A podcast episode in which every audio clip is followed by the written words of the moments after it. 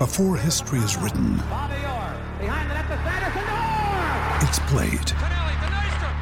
Before it's frozen in time, it's fought one shift at a time.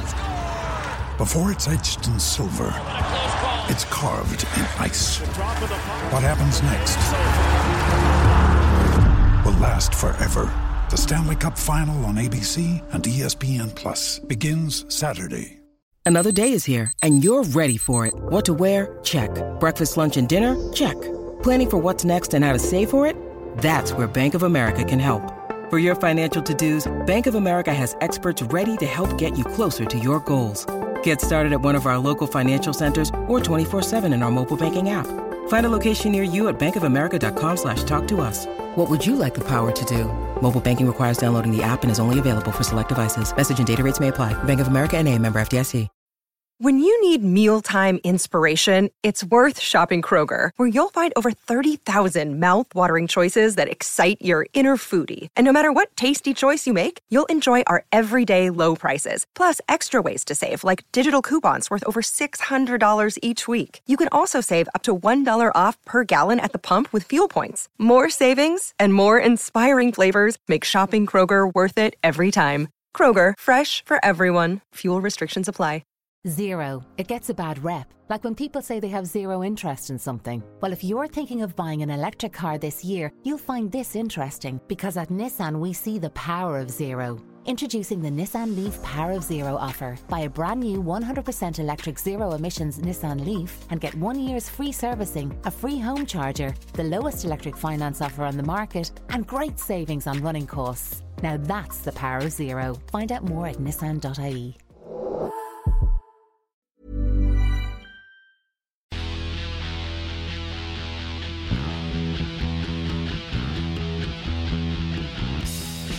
Welcome along, everybody, to the Blood and Mud podcast, the podcast that thinks the only coup worth having is one that comes out of a war pigeon.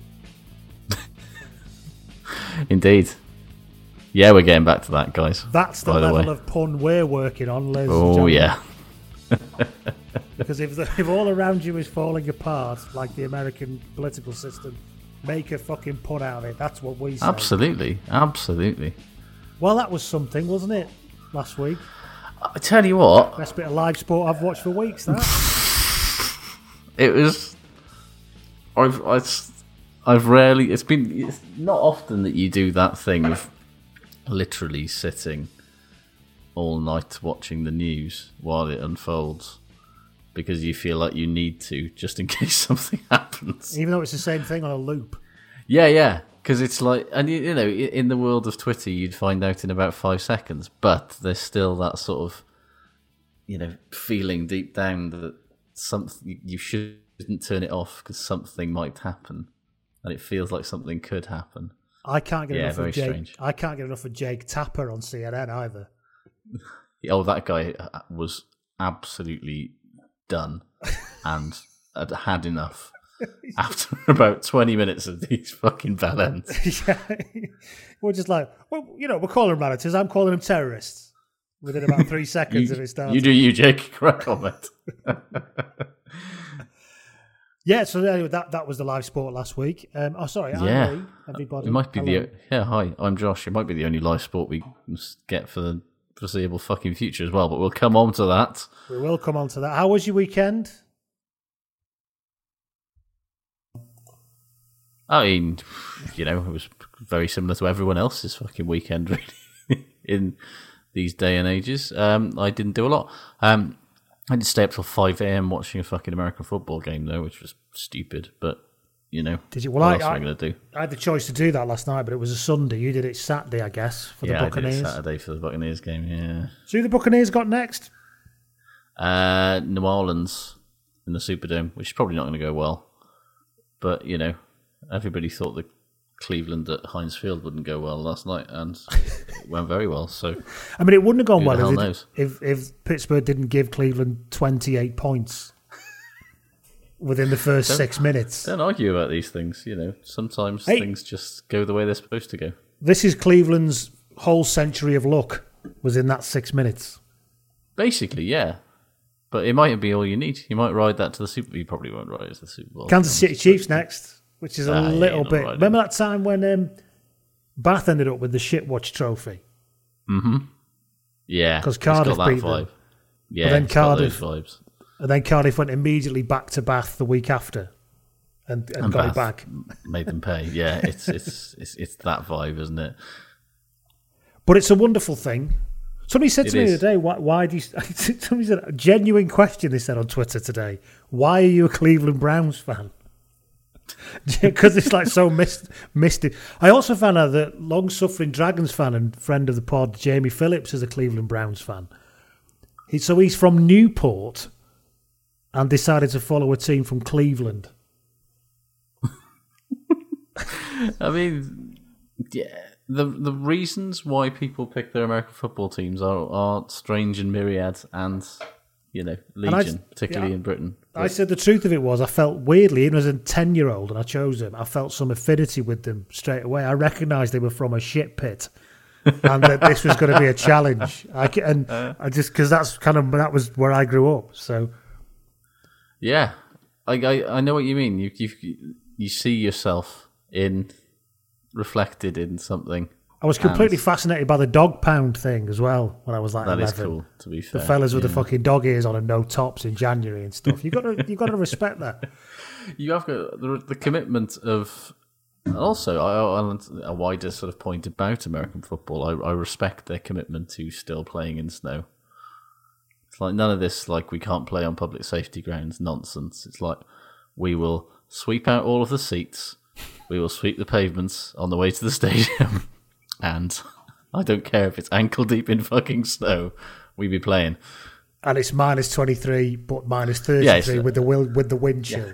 I don't care if you can barely see it on television. There was a game a couple of years ago.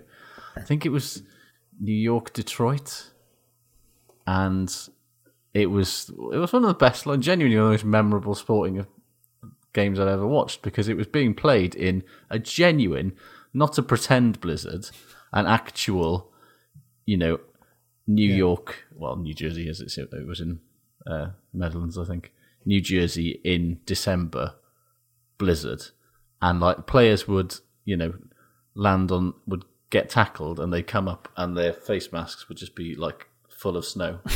And they could, and they'd have to clean it out because it was like three inches deep. It was great, brilliant.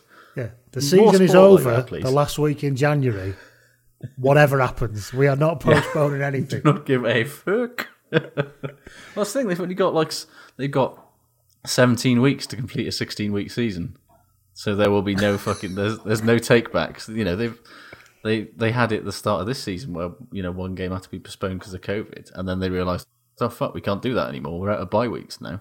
It's that thing, is it? Yeah, but can he do it on a wet Wednesday in Stoke? In yeah, but can he do it?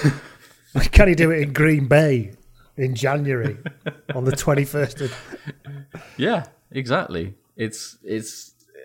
I I love that though. I love sport played in extreme weathers. It- oh, that was it. It was Colts Bills. I'm, I'm totally wrong. And um, in 2017, and Was then in in Buffalo? 2018, it was. Uh, yes, it was in Buffalo because Colts are in a dome, and then I think it was. T- uh, it was Eagles Lions actually in 2018, where just you couldn't see anything, and it was great. I love it. I love shit like that extreme sports, like weather, extreme weather making excellent athletes look like they're a pub team is absolutely my fucking vibe. I'm here for that. If you want to get in touch with us, I'm at Blood and Mud or I'm Lee at bloodandmud.com. And how do people get in touch with you, Josh? Uh, at Josh Gardner or indeed at Rugby Show Watch. We're on Acast, we're on Apple, we're on other podcast providers. You can find us now. We've been around long enough, over five years Yeah. now. Yeah. We're also on patreon.com slash blood and mud. Once again, incredibly indebted to you all for your support throughout all of this. And there's also Indeed. Yeah.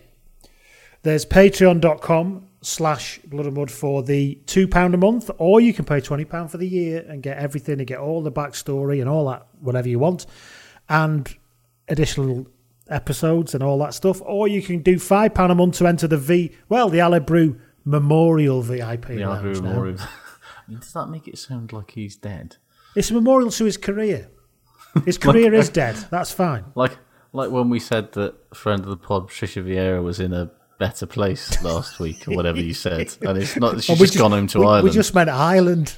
yeah, we didn't mean at. Um, yeah, okay, okay, yeah, but it's a memorial to his, his great and prosperous and exciting career. I mean, I'll be honest. It, his career looks more alive than Nathan Brew's uh, anti-racism career. Judging by that little five minutes that they had on Scrum Five, whatever it was, trying to let's take on racism and have a chat with Nicky Robinson about it. Oh God!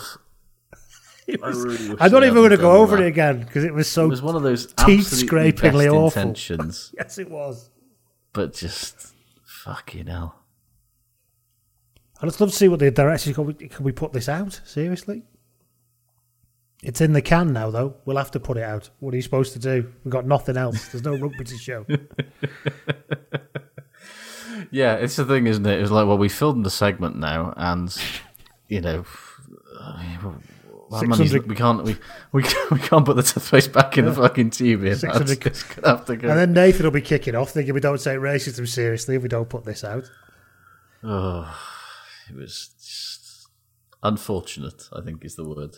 Anyway, patreon.com slash blood and mud, the Aled Brew Memorial Lounge. If you come into Mm-hmm. the five quid, or you can pay 50 quid for the year, Yeah, you can. which uh, to get in the VIP lounge just gets you a lovely mention on here. And also, we have a go at saying what kind of rugby player we think you are. And this month, certainly do. this week, not this month, this week. Well, it could be this month if nobody else joins. But um, this Go week, into this with real optimism here. This Yeah, week- like it.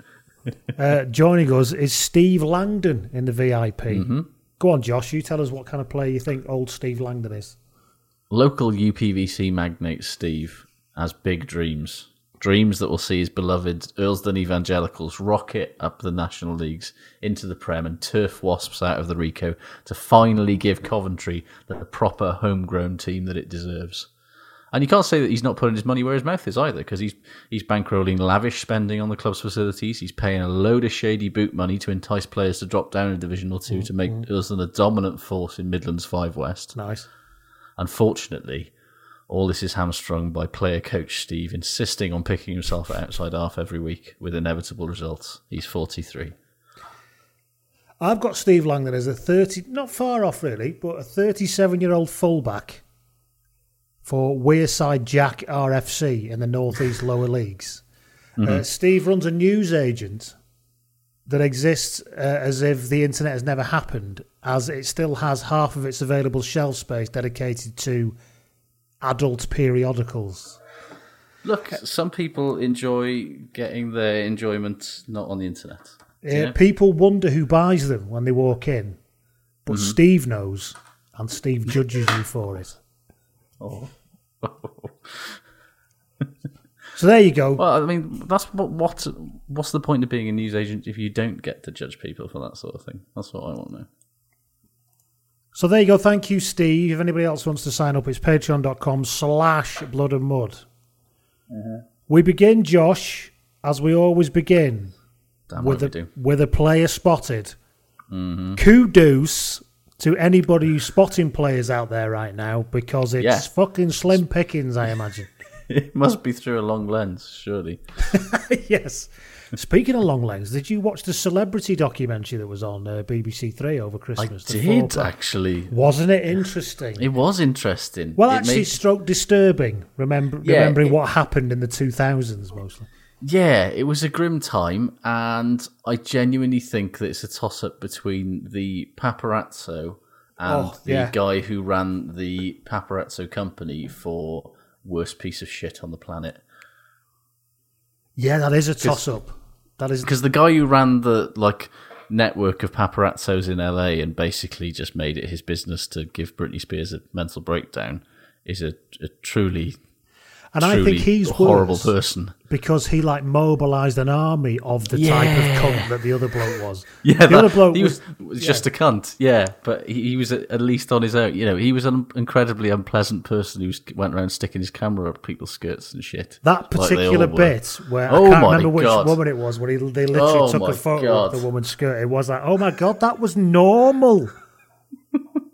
It's that thing, is it? Wait, you see, you could do that back then. No, you couldn't. You No, just couldn't. chose to do You it anyway. You. You shouldn't. It's. yeah, it was a an eye opening. Well, not so much eye opening because we all knew anyway, but like it's a.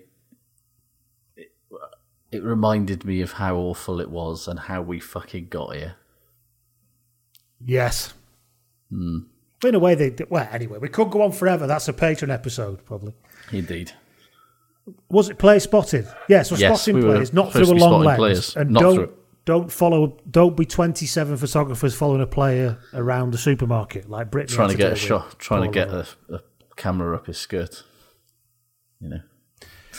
Anyway, our spotted this week comes from Lloyd Malafant, Lovely name. who sends us a DM. I assume, judging by the name, from his position as lead singer songwriter of a lo-fi alt rock band. Yeah, he definitely has that vibe. Actually, you're right. Yeah. Lloyd Malafant definitely has that, doesn't he? um, anyway, player spotted. Lloyd says hot off the press, so he's it's a recent spotting. Hello.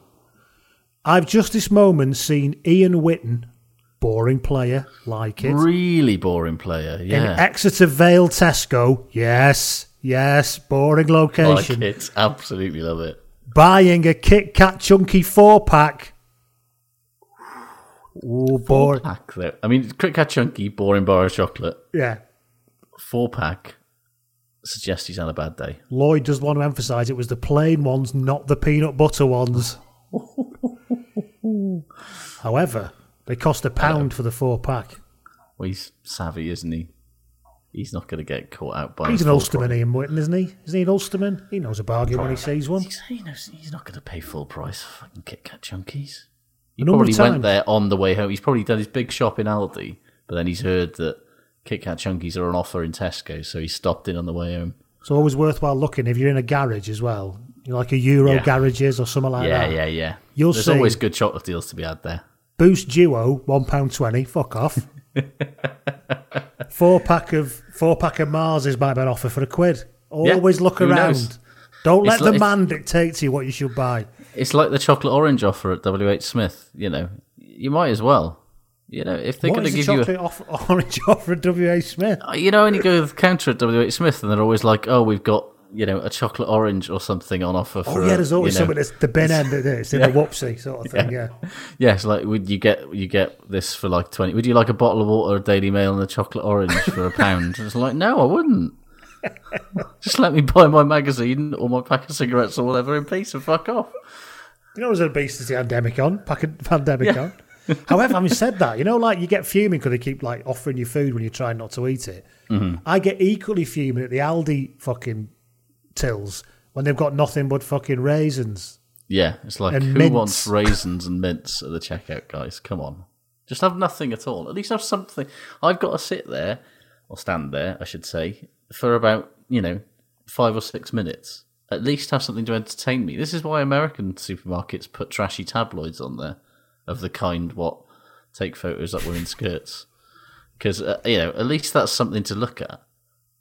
Not that we're you think it's condoning it, mind you. Not that we're condoning it at all, but it's something. It's it is something to look at. And it certainly looks a lot better than a load of fucking geological snack bars. What do they call them? Fucking that cave. What's the word? Neolithic? No, Paleolithic. Paleo. Paleo, bar. Paleo it. Yeah, yeah, Looks yeah. like a turd. And apparently yeah, you're meant to it eat it. It just literally looks like something's come out the other end and they've foil Having said that, it. a boost looks like a turd. And I'm Sure. all I'll over tell you it. what. I'll tell you what. Absolutely does look like a turd. Is a is a Cadbury's picnic, but it's absolutely top level chocolate. Divides opinion the- in my house at Cadbury's picnic. My daughter won't have it. Have you had picnic bites, the little ones? Where do you No, I stand on haven't. Oh, I, I, I mean, I wasn't aware this was a thing, but You didn't know the other I'm bags intrigued. Cadbury's bags, you can get boost bites yeah. now. Ever since Kraft took over, the technology on chocolate has become is off the charts. next, it's next level now, isn't it? They can miniaturize everything you've eaten. It's incredible. Truly, we are living in the future, Josh. I mean, I'm, I've, my world has been rocked there. To be honest with you, Do they- picnic does each bites. does each bite have the correct? Yeah, Uh, imagine, imagine, mm-hmm. Honey, I Shrunk the Kids, but picnic version. Loads of them piled into a bag. However, you've got to be crafty as well sometimes because these offers look good sometimes. Mm. Here's the biggest offer you should avoid: not a big bag of fruit pastels, Yeah, yeah. one pound twenty or whatever, one pound 40 Mm-hmm. always go for the four pack of fruit pastels for a pound. That makes sense. fruit sense. pastel per penny. Off, Yeah. You know, it's not even a comparison. I mean, I know, but I'm not, I don't need to tell you these things. No, you're you're all savvy shoppers. You understand this. You when you're looking, you know, when you're buying toilet roll, you're having a look at the cost per sheet. You know, eh, they're not stupid. However, you know, maybe you're not aware of the picnic bite. Like Cost I per litre on pop. Always Yep, have a look at that. Don't be taken for a fucking important. mug by these people. We should set up one of those websites like fucking Maybe we could call it money saving expert, something like that. What do you reckon? yeah, but like for people like us. he's done well, hasn't he? The money saving I tell you what, guy. he's done- Martin, whatever his name, Martin Lewis. Lewis, has absolutely done an amazing job. Like, of, Did you hear his Desert Island Discs? was it incredibly mundane? It was kind of mundane, but then he said, I don't even like music, I'm not very into it. But somehow I had to pick, like, at which point, when the researchers said, Well, you're not fucking coming on then.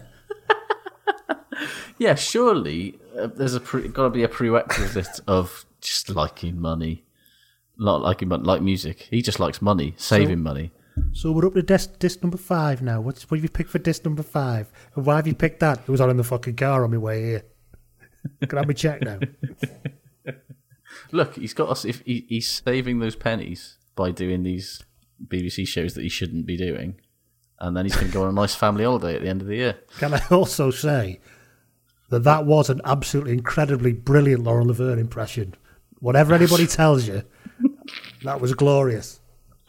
When you started doing it, I was like, "Who the fuck does Desert Island Discs these days?"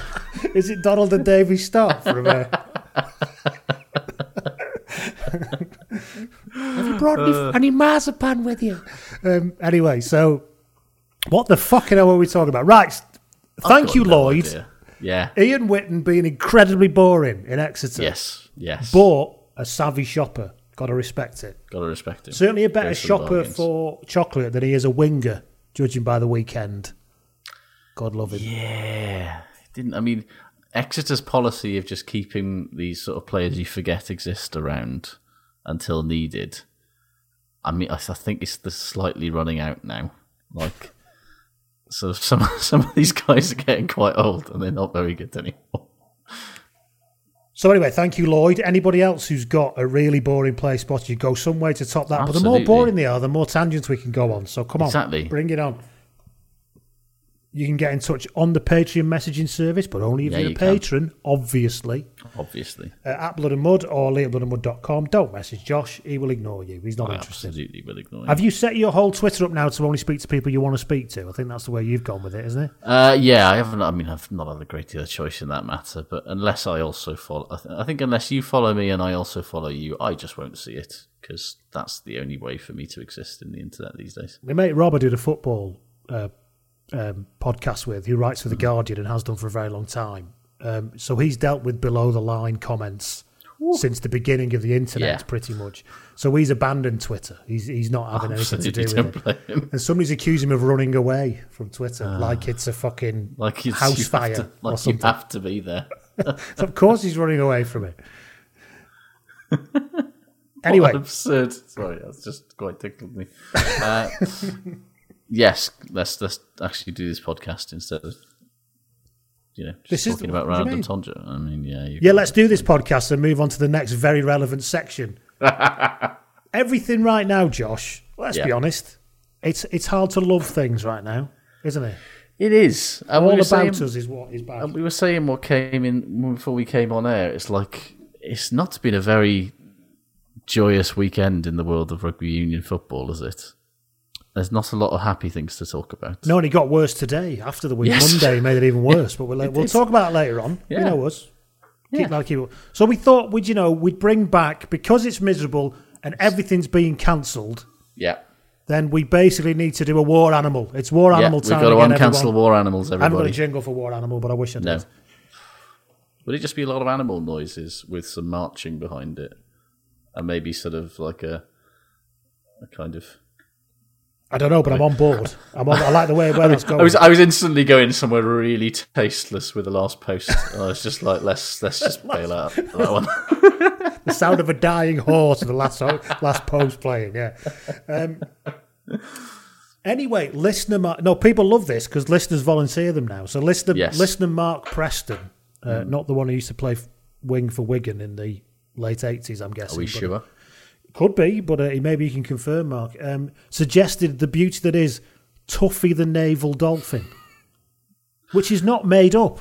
No, his name is Tuffy. I mean, they always call him silly names, don't they? They do. That's one they- thing we've learned from this. You know, Now, Tuffy, Mm-hmm. the naval. Do- now, this opens up an entire can of worms into another. I got much- ve- I I got so.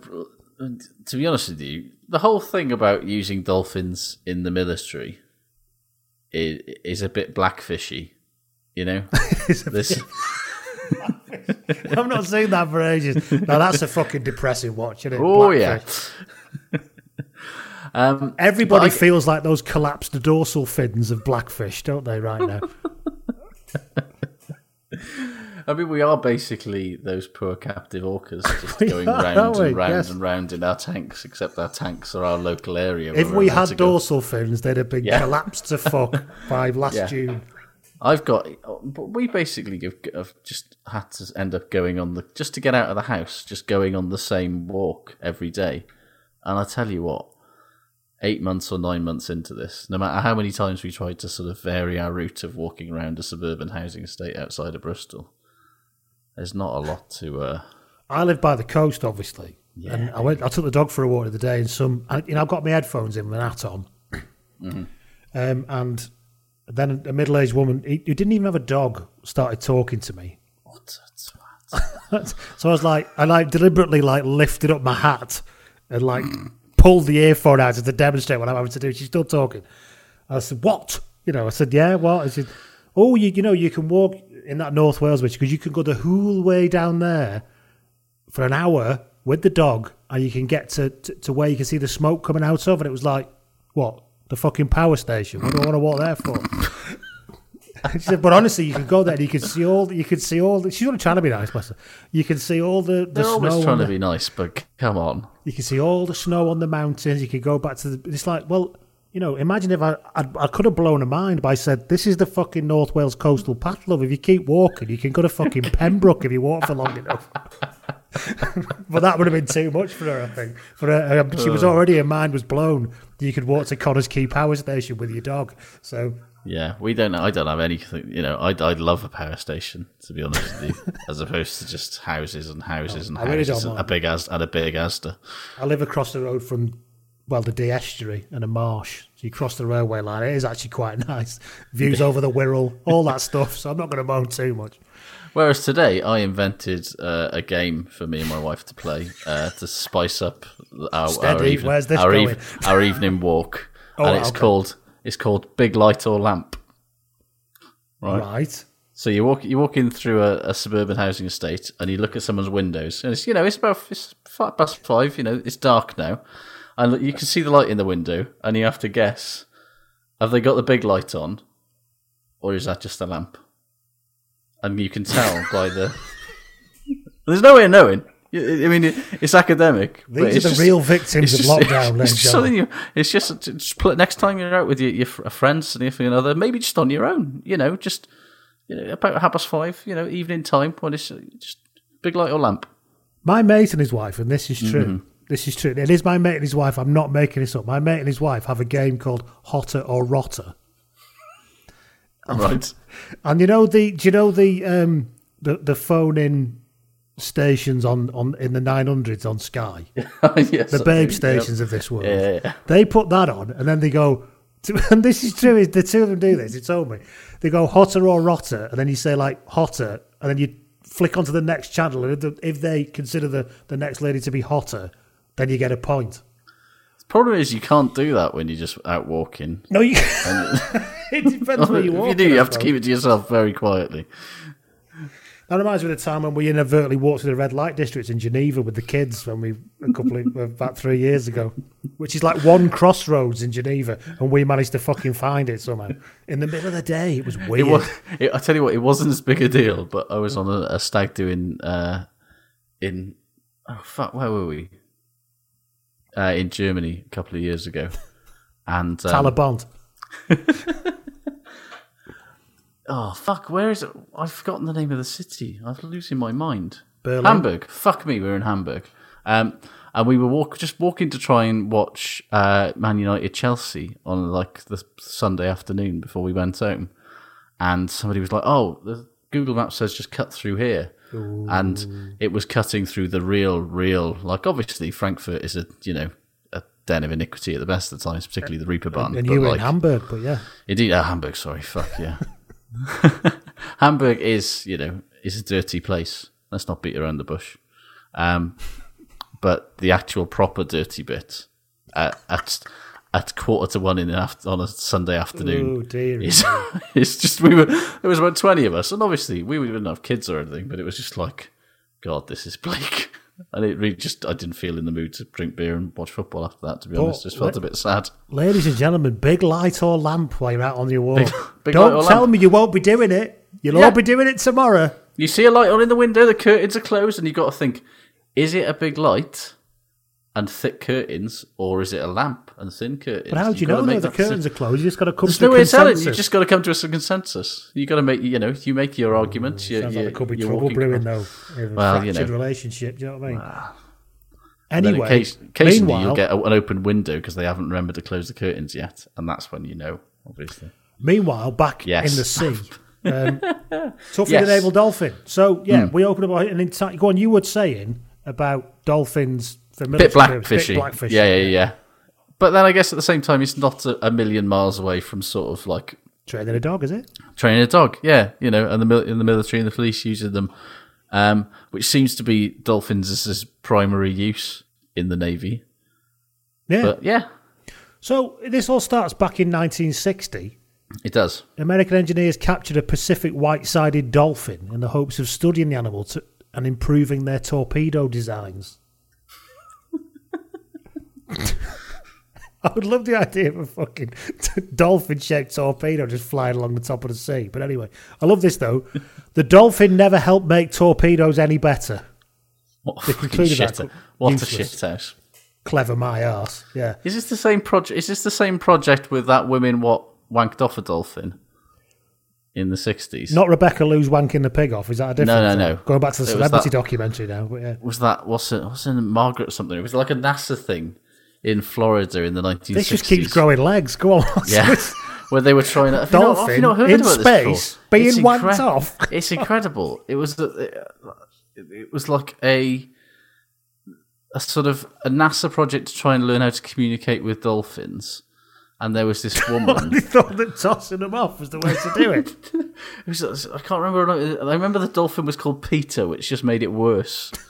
Um, and she was trying. This woman was trying to teach the dolphin to communicate with her, and so he, she like basically like moved in with him, and like slept next to him in this tank, and like worked on a desk that was like half submerged under the water where his tank was, so that they could like develop this rapport. And they spent so much time together that like, and this was like a Peter was like a sort of young adolescent dolphin that he basically used to get horny, and so she basically just used to let him kind of rub himself off on her, and and she was sort of and and then she was kind of just like kind of into it in a weird way, in a sort of emotional connection with an animal kind of way. There's like a doc- there was This a is what happens when you when you let the government get involved in business. There was a fucking there was a documentary on BBC. I think it was BBC Four a couple of a couple of years ago about it. I think it was called the the girl who talked to dolphins or something, but it should have been called the world the girl that tossed off dolphins because a lot more people would have watched it. Anyway, Did they do it in a lay-by like in Vanished in Plain Sight? The, uh, Reminds me of that other Uh, yeah. one when, they got that uh, when that bloody psychologist decided to raise a chimp as a member of a normal family, and as soon as it reached sexual maturity, it started headbutting everybody and smashing the house up. I think that's what they were probably trying to avoid. I'm uh, not a it- professor of psychology, but I could have told you that was about that was going to happen. yeah, so the US, you know, the, the United States government was doing some weird shit with dolphins in the 60s. Yeah, generally, and probably linked in. But trying, to, I reckon all of this was was was really in a. I reckon this was all part of a plot to try and kill Castro, guaranteed. Ultimately, it will all come back to Because he loved scuba Cas- diving, did he, killing Castro? Yeah, he did. if we can just convince this dolphin to take this knife, shiv him a little bit. and avoid rubbing his knob up against Castro when he gets there. We'll be laughing. Um, so anyway, so didn't work with the torpedoes. So they were impressed the animals' intelligence and their trainability. Is this where all the circus, not circus, but you know, aquarium shit started? Probably. I mean, they probably before they they probably had it before then, but it they could do great. Dolphins are incredibly intelligent, can't they? As as Tuffy demonstrates.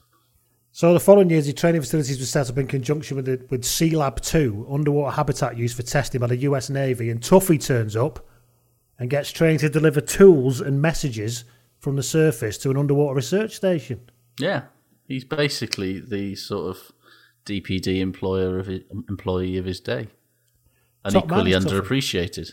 You know, But that got, and you know, that's Tuffy's story, really. He's one of the first. He was, he was, he was um, a pioneer. He was a pioneer. dolphin-based because shit. uh, yeah, now there's a whole the U.S. Navy Marine Mammal Program exists. and that's where things start to get more interesting. Yeah. Do you know there are currently five active marine mammal units in the US Navy? Three dolphins, one sea lion, and the other one, which sounds like a recipe for total fucking chaos, sea lions and dolphins. Factionalism will develop. Surely you can't communicate with them both the same way. Surely Depends. dolphin. Well, unless you're just going to wank them all off, that probably works, Well- doesn't it? That's It's universal language. Um, Tossing off the universal language. Can that be this week's title? Please? Oh no, I've already got the title written down. You know Okay, it's going to be. Uh, the, uh, the, so, and the type of things they, they get involved in: mine hunting, Yes. underwater mine hunting, which is admirable, isn't it? Can't argue Mm-hmm. with that. Force protection. So using them as sentries, war like guard dogs. Have you seen Have you seen the specific ways that they're taught to do the sentrying shit? Though it's fascinating. No, I didn't go that deep.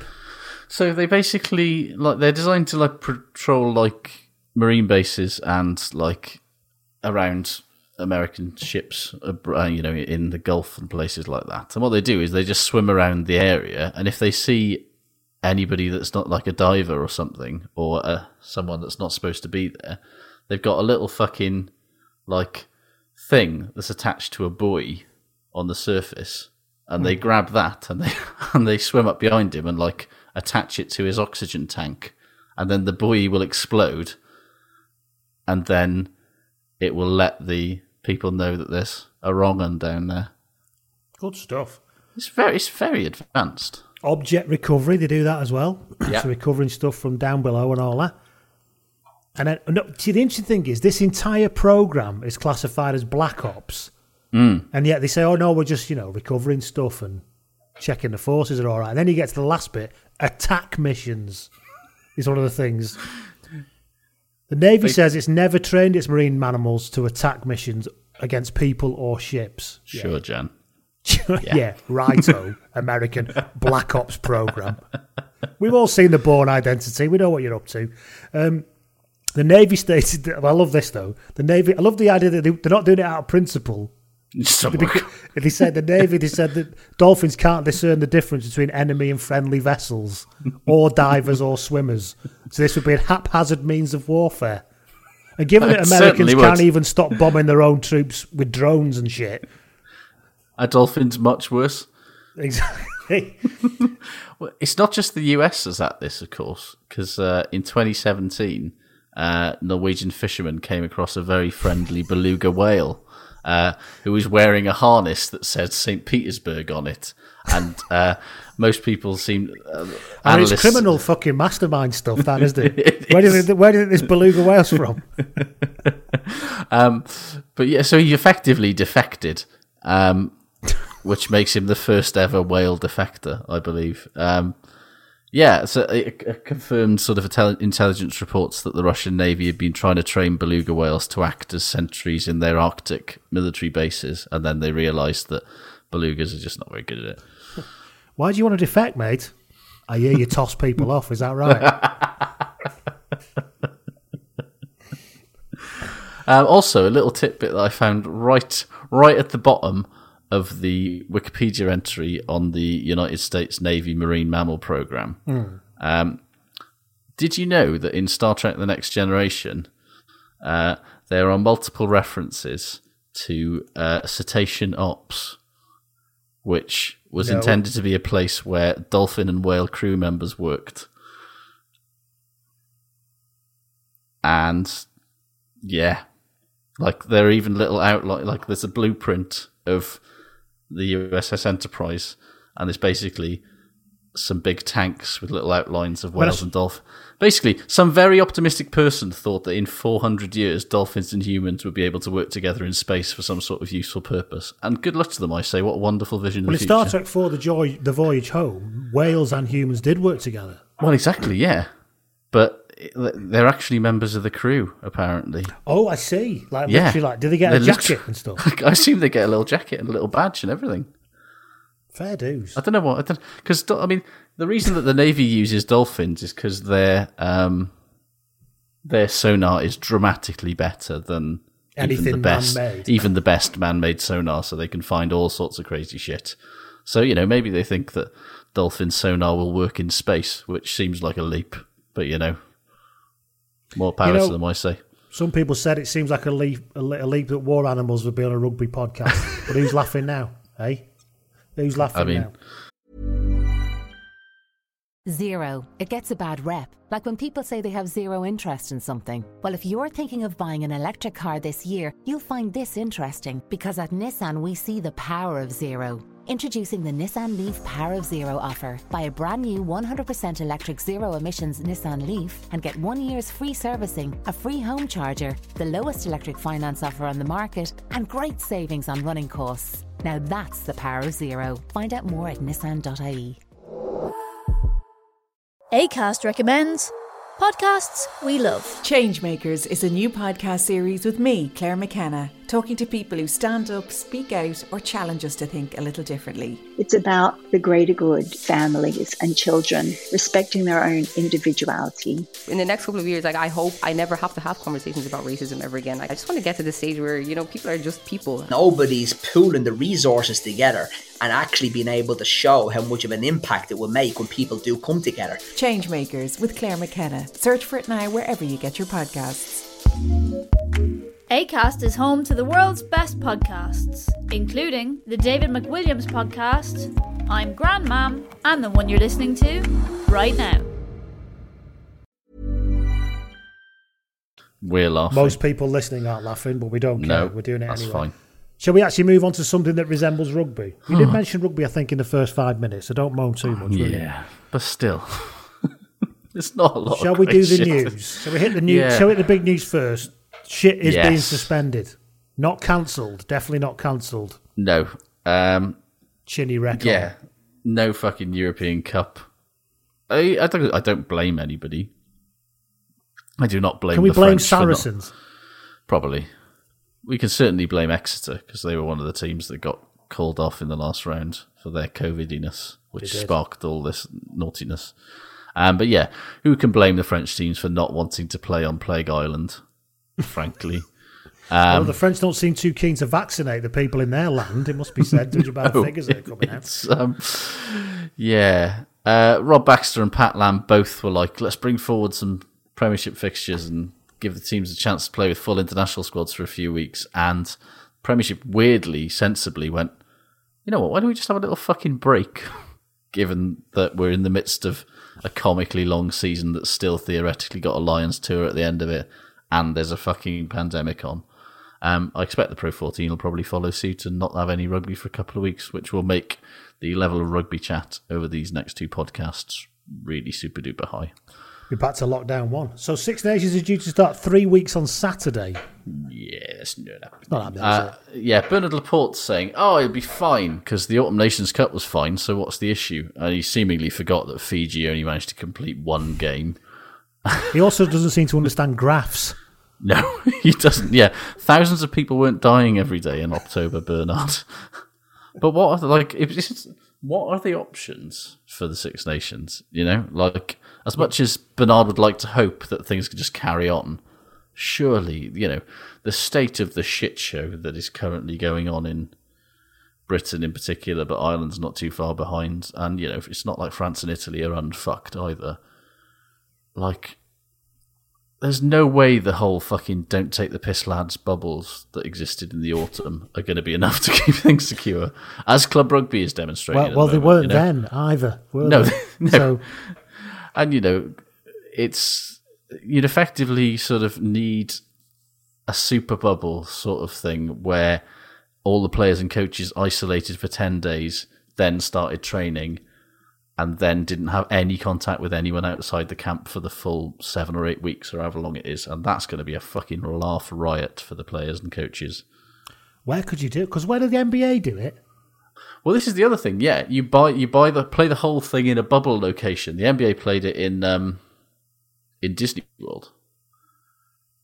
And, you, and you won't get they- too bored there either. Loads to do. Well, that's the, well, they couldn't do. That's the thing. They couldn't go to the parks, but they did have free run of all the resorts, which did give them access to a lot of leisure facilities, golf courses, you know, swimming pools, etc. But they moved their entire league to Disney, and you can only do that, you know, they were, because of a the number of hotels that are around Disney, the fact that Disney has wide world of sports and so has loads of athletic bits, but they were in there for four and like they were in there from July until October, and they could not leave, and they could not, and they were, and it was two months before they were even allowed guests, and those guests like their families, and those guests had to quarantine for ten days before they were allowed to come out and do anything. But they had zero positive cases in on tests in four months in that, so it can be done.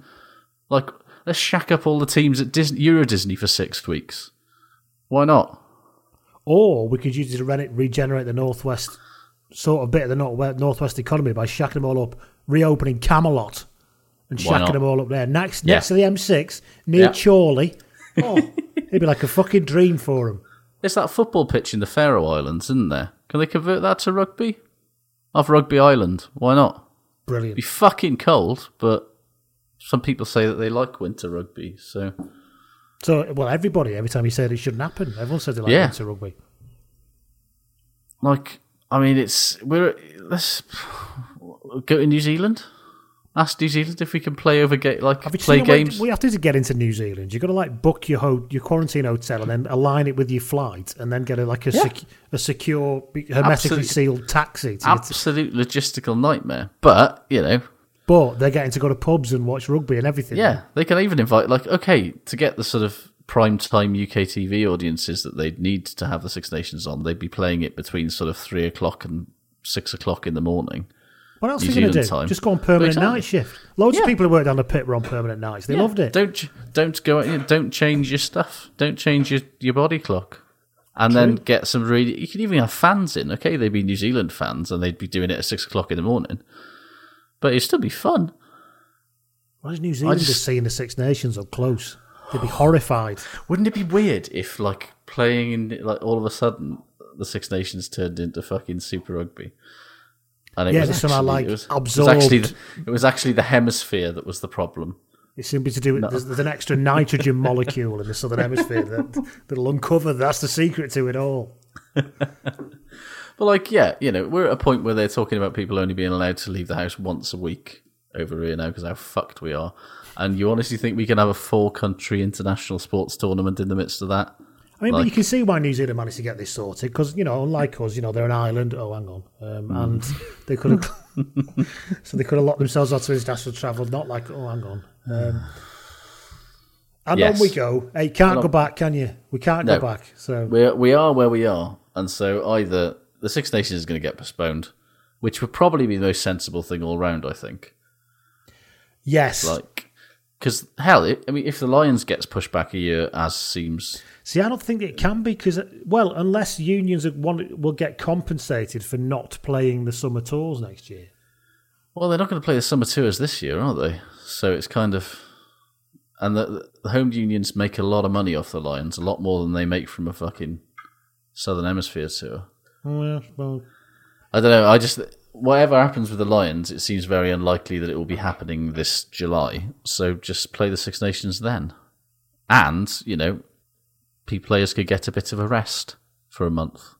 imagine that. They could also radical. play it in the summer, and people will realise the entire world won't fall in on itself if you play it in If you June. play rugby in the summer, yeah. It's a time for big ideas and bold ideas, and what they'll probably do is just carry on until it gets cancelled about three rounds in because everyone's got COVID. Speaking of big ideas and bold ideas, Mm. I mean, obviously, standing item of the, the All Star weekend. That's still waiting for anybody who wants to do it. Honestly, that could be done at Camelot next to the. M6. What's wrong with you? I've had two brilliant ideas about right, right. The All Star game is one, and the second one is the one I had last night, which is the BBC ripping off what Nickelodeon did with showing the NFL game. Yeah, that got a lot of traction, didn't it? Such fun though, like just colourful. Explain to silly. people who haven't seen it what that what that is. Uh, yes, so famous US kids TV network Nickelodeon, which is owned by CBS, uh, broadcast in conjunction with the series, the adults one, um, one of the NFL wildcards playoff games last night in a Nickelodeon way. So it had, you know, silly sort of stats for kids comparing Alvin Ka- uh, Alvin Kamara to Alvin from Alvin and the Chipmunks, and Top trumps. and it superimposed SpongeBob SquarePants' face in between the posts when someone went for a kick. And they had slime, they had computer generated slime cannons in the end zone when somebody scored a touchdown. It was basically colourful and silly and fun. And if you were a kid, you would have absolutely loved it. And it just made me think the BBC absolutely 100 million percent needs to do that for the Six Nations on fucking CBBC or something, and do the graphics and do everything. So don't just have some. Don't just have some kid-friendly commentary on because think about how boring rugby must look to you if you're a kid that's growing up in. Think about how boring must times. rugby must look to you if you're an ex-professional over the age of 45. Maybe they should watch it. Maybe that's just set up for them. Yeah. But like, think about like when you obviously sport looks like how sport has looked effectively, like broadcast sport looks like how it has looked basically for the last 30, 40 years. Yeah, and all the innovations are shit, like zooming in on rooks and stuff. So I don't want to see yeah. that. The, ca- the fancy ca- like spider cam and shit is interesting, but uh, The zooming in on rooks things drives me fucking mad. honestly, Amazon lost. I absolutely lost my mind with how Amazon's camera angles went in the Six Yeah. Nations. But the sort of basic thing of you know a neutral coloured score bag in the top left hand corner, and that's it. Imagine how dull that looks to kids when instead you can have sort of fun animated shit. You know, in a world of Snapchat filters, how boring that looks to kids. And I just thought it was really good and really cool, and we should all steal it imme- immediately. Agreed. Write to your MP, everyone. Indeed. Mention the All Star weekend. So uh, the If Phil if Phil Steele can have a change.org petition about not playing the Lions tour in Britain, then we can have a change.org petition about the BBC doing a kids version of the Six Nations. Yes, that is a thing. people are exists, by the way. bored. Uh, people are so very bored, aren't they? So fucking bored. Uh, What other news have we got?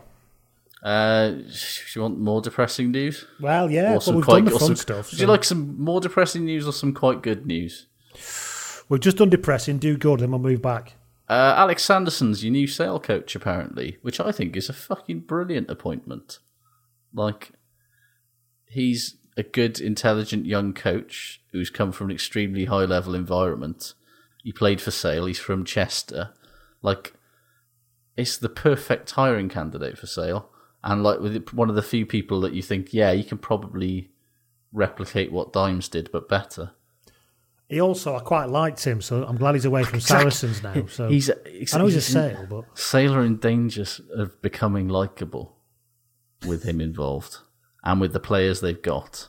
It's yeah, it's a perfect sort of match of coach and team. I think it's a great appointment. indeed. Uh, well, other good news actually. Let's let's do good news. Let's do a, a good Mm-hmm. sandwich if you like. Uh, Greig is to make his debut at the weekend, playing for the snappily titled NTT Communications Shining Arcs. Uh, it's uh, was that wasn't it Kieran Read and Michael Hooper playing in the same back row in there? Yeah, and the Japanese back row who's not going Yeah. to the Chiefs for a little while. Is it yes, yeah. Oh fuck, what's his name? I can't remember. Um, But yes, which in a sort of all-world exciting back row of that you'll never see anywhere else ever again. I think that's what Japanese rugby is for now, and I'm f- absolutely fucking here for it. Toyota Verblitz. That was it. Who they were. But um, yeah, can we just make Japanese rugby that now, where we get to see our sort of fantasy rugby? So we make Like- it. An, we make Japanese rugby an all-star season. Yeah, just get all the best sort of slightly past it, you know, players from outside of Japan with all the fun players that we like from the Japanese national team, and and just just, just put it all together, see what happens. It'll be like that. Remember the old those that Sky Legends thing, whatever it was called, the seven Yes. aside thing. The so- the soccer six thing, yes. It'll be like that, but with less sort of stench of casual racism and misogyny. Very much that, yeah. Or maybe and not. hopefully- Depends who's going. and hopefully fewer uh, beer bellies as well. But you never know, to be honest. Uh, yeah, so that's that. What other news have we got? Kyle Sinckler's been cited for swearing near another adult. Can we come back to that? Because I'm All feeling right. need to. I feel I need to rant about that. Any more news then? Um, yes. Uh, to uh, in depressing news, uh, Toulon and Bayonne are both apparently in for Israel Folau next season. How's he managed to wipe himself clean? Has he done a boycott? Has he has he, has he survived a cancer scare? that makes people forget. I no. shit you've done. Apparently, apparently, it's just still being a competent thirty-two-year-old fullback in rugby league, or he's playing centre in rugby league, I guess. Um, is enough to make Toulon and Bayonne consider morally bankrupting their club for him. Uh, fucking no idea. Speaking Bayonne of signed, Bayonne signed Mike Phillips once.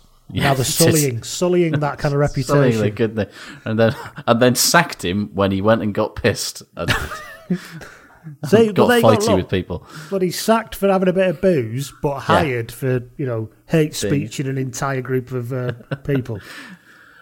Speaking of old fullbacks, uh, Mike Brown's apparently off to Newcastle, reunited with Dean Richards. Uh, is he going to become as sort of mundane and unspectacular as Simon Hammersley while up there? We can but we dream. can we can only dream that everybody becomes like Simon Hammersley. Well, really. indeed. Uh, speaking of uh, French enough, uh, English. Uh, speaking of both French people players and England internationals, actually, uh, Zach Mercer is off to Montpellier. Apparently, How old's season. Mercer now? Twenty four.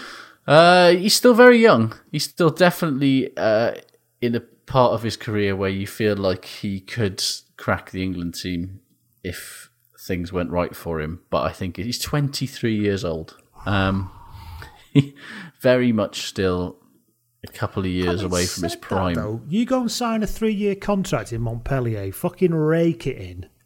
Come, And you back, and you're still you're tw- twenty six. yeah, you're 26, 27. Especially for a number eight. You know, I think a number true. eight's you're probably what 28, 30 as a number eight before you're in your real like maybe like you said twenty six between twenty six and thirty probably. Yeah. And he doesn't get to sort of realise that he's not quite as good as Taulupe every single week, and every single time he walks onto the rugby field. For So, you know, that'll be good for him. He gives his everything, yeah, because he's trying to be Taulupe. That's why. um, no, but a good player though, and and Very good like player, he had yeah. something. Uh, but no yeah. good for him, I think. Good Eddie, option. Eddie obviously doesn't fancy him, and Mercer's gone, well, I'm going to go and play in France for a while.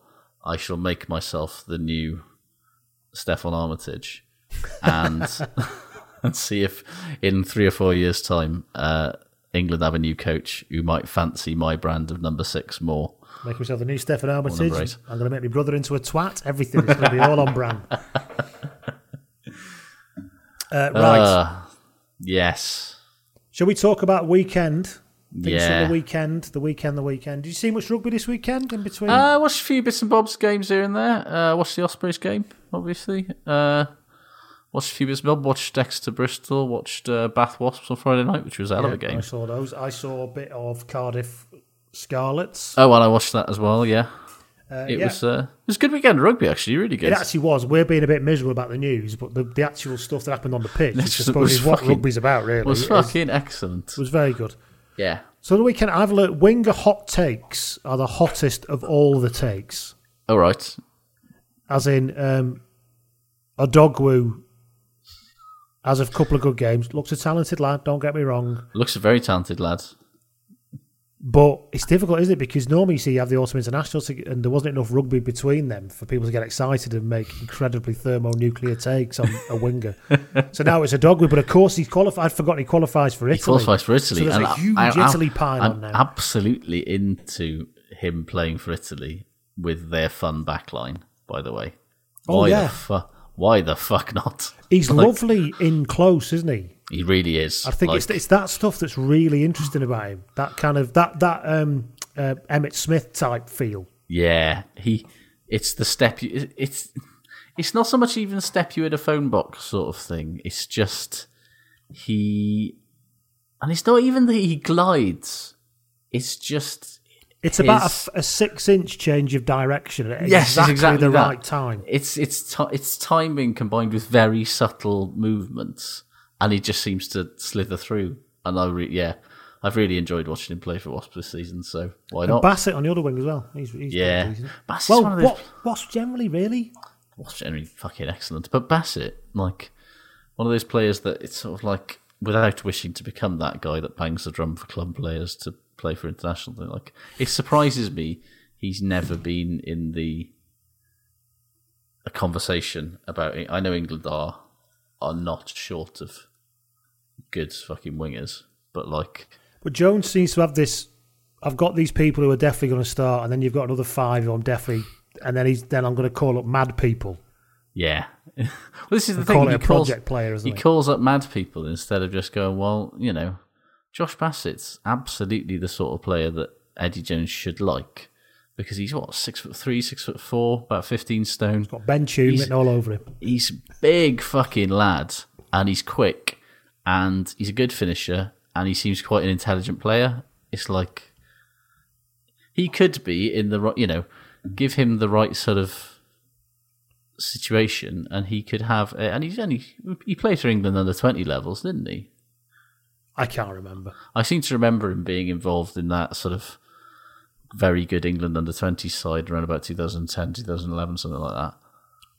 Yeah, he It did just- play then. God, yeah, he's, he's 28 now. God, I thought he was younger. Yeah, I think he's get, he's getting on a bit, but he's still got you know Johnny. Let's be honest, Jonny May was a terrible international winger until he was about thirty. So Excellent it's diplomat, never- it's- though. it's Excellent never too international late. diplomat. Absolutely knows where the problems are and how to resolve them, and that's important. What have you got for the weekend? Um, I I'm less bothered about a player saying "fuck" in the vicinity of a ref. Now- now we're about- doing it, wait. Okay. Than I am than I am about one petulantly being seen to dismiss the seriousness of a reckless contact with the head in the professional game. Like Carl, Carl Sinckler's been cited, right?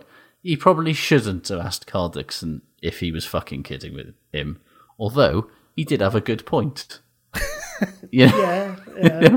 he was clear that was clearly a no arms tackle, and it was at least a pen and probably more, and quite dangerous.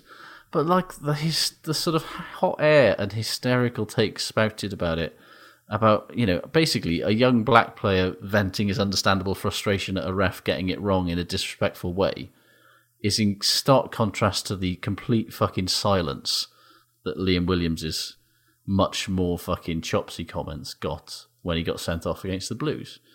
You know, saying, "Oh, going to stop playing touch," is it twice, as he sort of mardied his way off the field, was so like it's been broadly treated in the same way that that Duane Vermeulen doing exactly the same thing a couple of weeks ago, Mm. sort of being treated like it's funny. And honestly, which one of those things is more harmful to the game? Deal with that Liam Williams thing first. Yeah, I think there's still this. Um, and we were part of a discussion with some friends, weren't we, about that really good point about morality in rugby. That people still see a red card as a moral problem and, and, and a moral comment, a comment on a person's morality, Yeah. rather than a reaction to this thing that just happened. Yeah, it's like he did a fucking E Honda style flying headbutt into Shane Shane, Lewis Lewis. Was lying on the floor. Yes, he was like. I mean, seriously, though, I mean, how thick have you got to be so that you can even clear somebody out? Assuming like that's what he was doing. Yeah, it's like, like it's not as you say. It's not a moral sanction. Like people thinking like that is a hangover from the days when, in order to get a rugby a red card in rugby, you basically had to commit a violent Yeah, crime. you had to be Jack the Ripper, basically. Yeah. Liam um, Williams obviously and it was a didn't- moral problem then because you would be Yeah. sticking your thumb in someone's eye or ripping Yeah. the testicles Yeah. off or something. You know, it Yeah, but it's not like that anymore. Like Liam Williams probably didn't mean to smash his head into Shane Lewis Hughes' head in the way that he did, but it doesn't really fucking matter. As we've said so many times on this fucking podcast over the last five years, intent does not matter. Like a red card is not about punishing the player for not just about punishing the player for a reckless, dangerous act. It's about protecting them and everyone else on the field from more reckless behaviour by removing them from the field to play. It's not a statement on his character. It's a statement that I'm making people players need next to be- time think, "Oh yeah, you get sent off for that now, don't you?" Yeah, So exactly. maybe I won't do it. It's it's like it's it's a, t- a sort of a commonly treaded example, but it's no different to tip tackles. The only way that that behaviour changed was by fucking sending Sam Warburton off in a World Cup semi in a World Cup quarter final, semi final, I should say. But there is still an entire thick, rich seam of people in rugby who still agree that all of that is fine.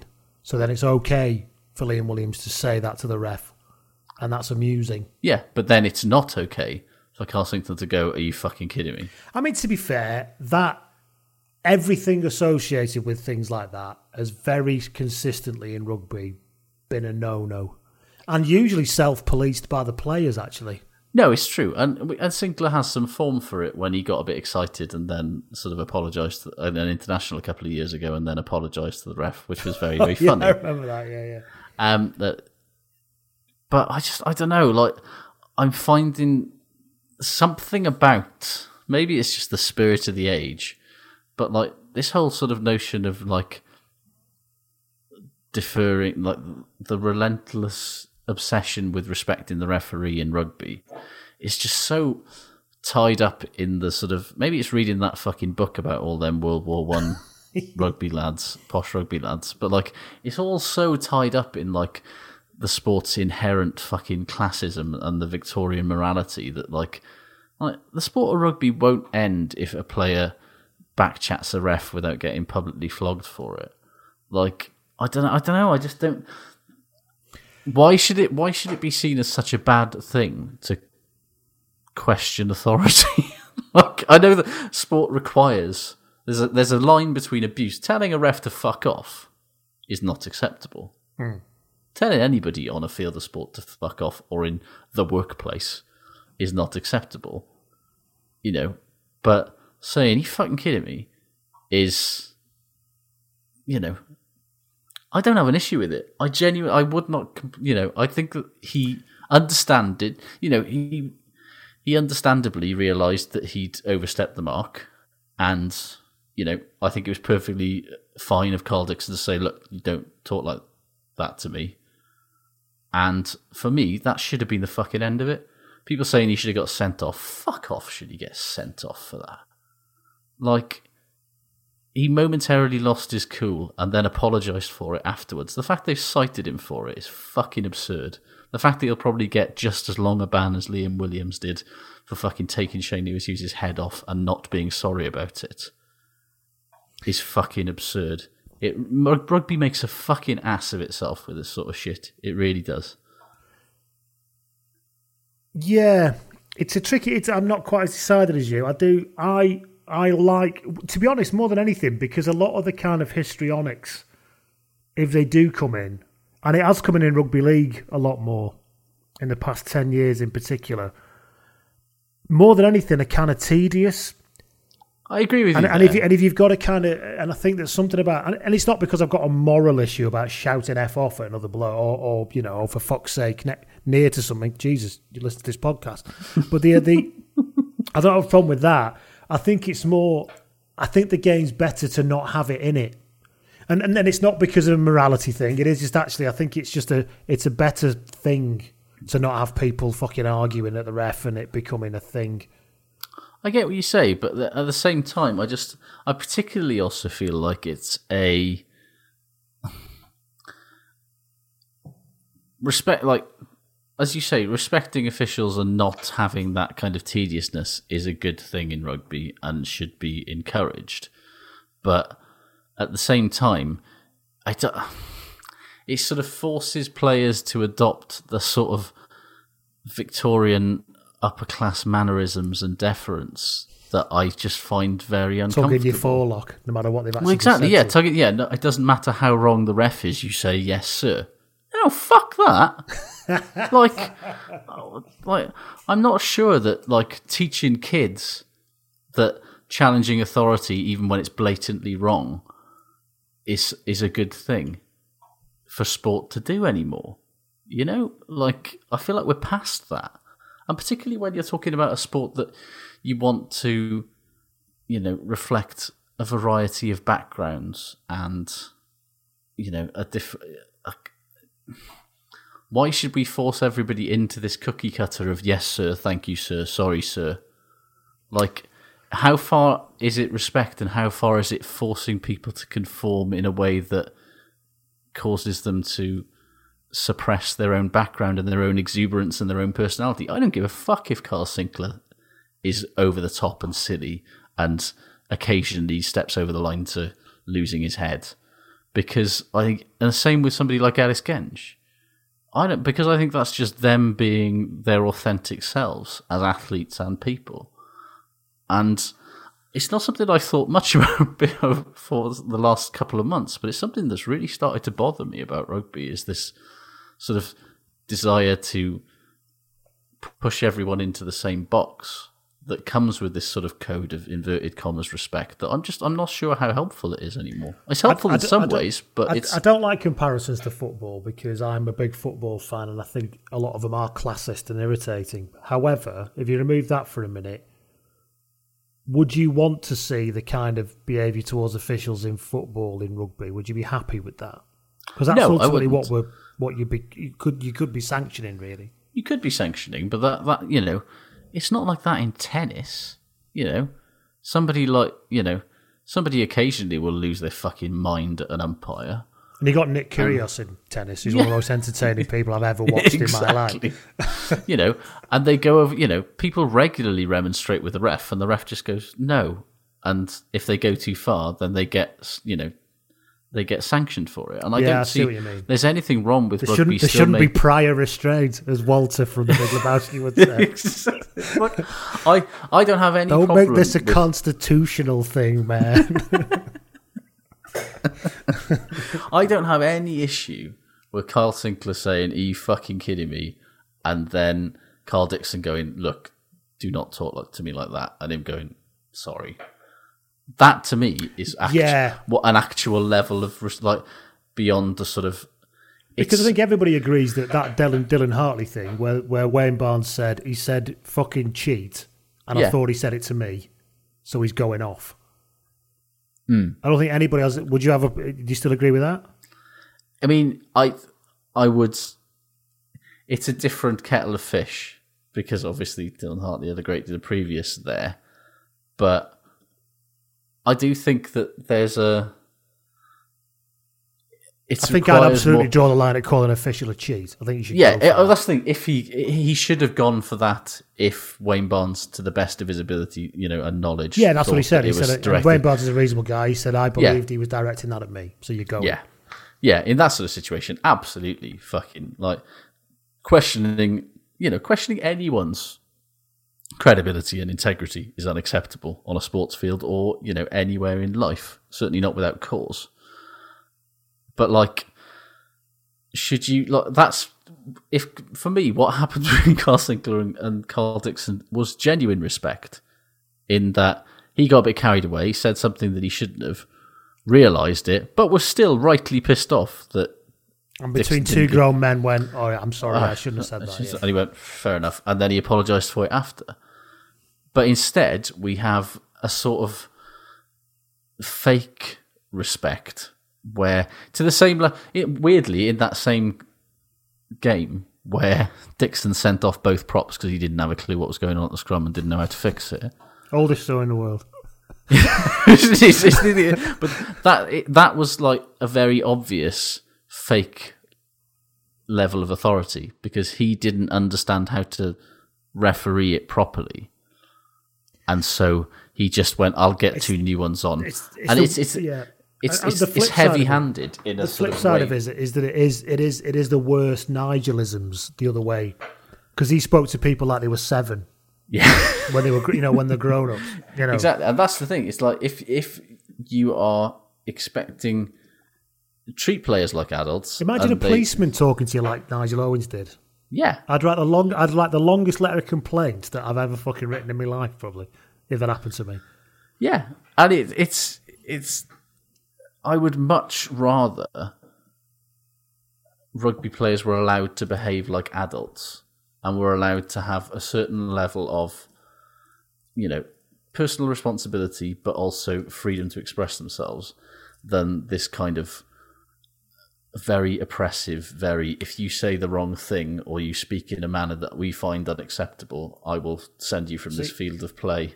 I can see what you're saying. I'm a bit worried about the the the, the unintended consequences of it. and it No, I don't- a- I- I don't however, I take your point about tennis that most people don't do it, and the ones that do get a warning and they pack Yeah. it in. You get a public It's warning, don't you? Effectively, they pack it in. Otherwise, you- you're off. Then you forfeit. the reason that football the reason that football has got as bad as it was is because referees basically didn't enforce you know if some Yeah, the cult, the culture of the game became what it was. There's, it, there's Yeah. my, I suppose there's nothing to say that that inevitably happens because it doesn't happen in every sport. So and it certainly would not happen in a sport that like rugby union that has hot mics on the field of play also the fact that generally, if you do go too far, as you said, generally in my experience, that when I played and stuff, it was self-policing. They'd say, "Calm down, otherwise you're going to fuck us here." yeah You know, if you, and actually, it tends to self-police itself. And I think uh, what you're really advocating for is a is a move in the line, really. yeah and i think you could see like Luatua realized instantly that Sinckler has gone too far because he was just hand on him and basically said go go away now and to an extent this is self-policing you know Yeah. a captain will tell a player to get a fucking hold of himself if he's Oh, too yeah. hype, too wound up. I don't know. I just I, something about the whole thing. I can see what you're saying. I'm undecided. I would, Yeah, you know, we don't know. I, I appreciate people won't agree with me about this, and some people feel very strongly about. it must be a of- weird position for you to be in. People not agreeing Yes, with weird so. people not agree with me. But I imagine that people who usually do agree with me probably won't agree with me about this. But I don't know. It just if There I are find- certain sacred cows in rugby, aren't there? There are, and, and I using understand- the swears near a referee is is yeah, is a and, bit and, is, and doesn't indeed, happen. Ever indeed bringing up anything about To the point at which it's making me feel slightly uncomfortable. So yeah, me- so yeah, it's like anything to do with the referee is sacrosanct in our sport, and I'm not sure it should be. See, because I quite like the fact that when Andre, I don't know why, but when Andre Watson did that worst decision ever in the 2003 final, when when England were pushing South Africa over their own line, and he blew it up and gave a penalty to South Africa, and Lawrence Lawrence Dallaglio looked at him and, and, and shrugged his shoulders and did the kind of the kind of upturned smile thing. I went. And then just went walked back to his mark because you know under normal circumstances suddenly be ranting. it. So I quite like that, but then again, I don't know why I don't like it because really you should just go. Are you fucking kidding me, ref? Shouldn't you be allowed to do that? and that's way? the thing. It's it's. But I like, suppose I say you can do but that, but you do rugby can rugby can contain multitudes. You know, I'm still absolutely fine with only the captains like being able to directly have conversations with. The Well, they ref. can say, "Are you fucking fine. kidding me, ref?" Yeah, and then the referee can go, "Stop it." Thank you. All right. Yeah, because actually something That about shouldn't not then allowing mean it he misses the them- six. Na- then he misses the Six Nations because he asked the ref if he was fucking serious. Is silly. Yeah. But now that's what's going to happen because there's no rugby going to be played before the start of the Six Nations, so he's probably going to miss a couple of games for England. To be continued, no doubt. Yes. Um, so, weekend have Exeter been figured out, or are they just a bit tired? I think they're a bit tired, and also they they're missing quite a lot of very good players. It's still not a bad side, is it? But I know It's still not a it's still a very good side. Don't get me wrong, but you look at the players that weren't playing for Exeter on the weekend, and it's like, yeah, I mean, there's a there's a lot of there's a lot of good players there to come back. Do you remember when? Do you remember when um, that that five week period when Don Armand not being in the England squad was the biggest disgrace in rugby? Uh, yes, and then nobody remember that mentioned it again, and now he's the second choice lock. Yeah, no, they and he's really not very good with it. He is he has really not played very well over the last couple of weeks. I watched the Wasps game and I watched the Bristol game, and I was I was shocked by how quickly that guy has sort of seemingly gone off a cliff. I'm sure he wasn't that bad last season, to be brutally honest. But it just seems like he's gone off a cliff performance wise in quite a strange way. Jonny Hill is like just the uber shit, isn't he? he just doesn't stop. He's an absolute. He might very well be a nice guy, but on the field, he's oh my word, he is Cobra Kai. Yeah, no, he absolutely is. Hell of a, you know, another eh, hugely Oh. impressive win for Per- Bristol, though. Yeah, and actually, well, some it's, we'll we'll hold, we'll part that for a minute because a lot of that's coming up in shit good. So um, we'll, we'll leave that for a sec. Uh, anything else on the weekend?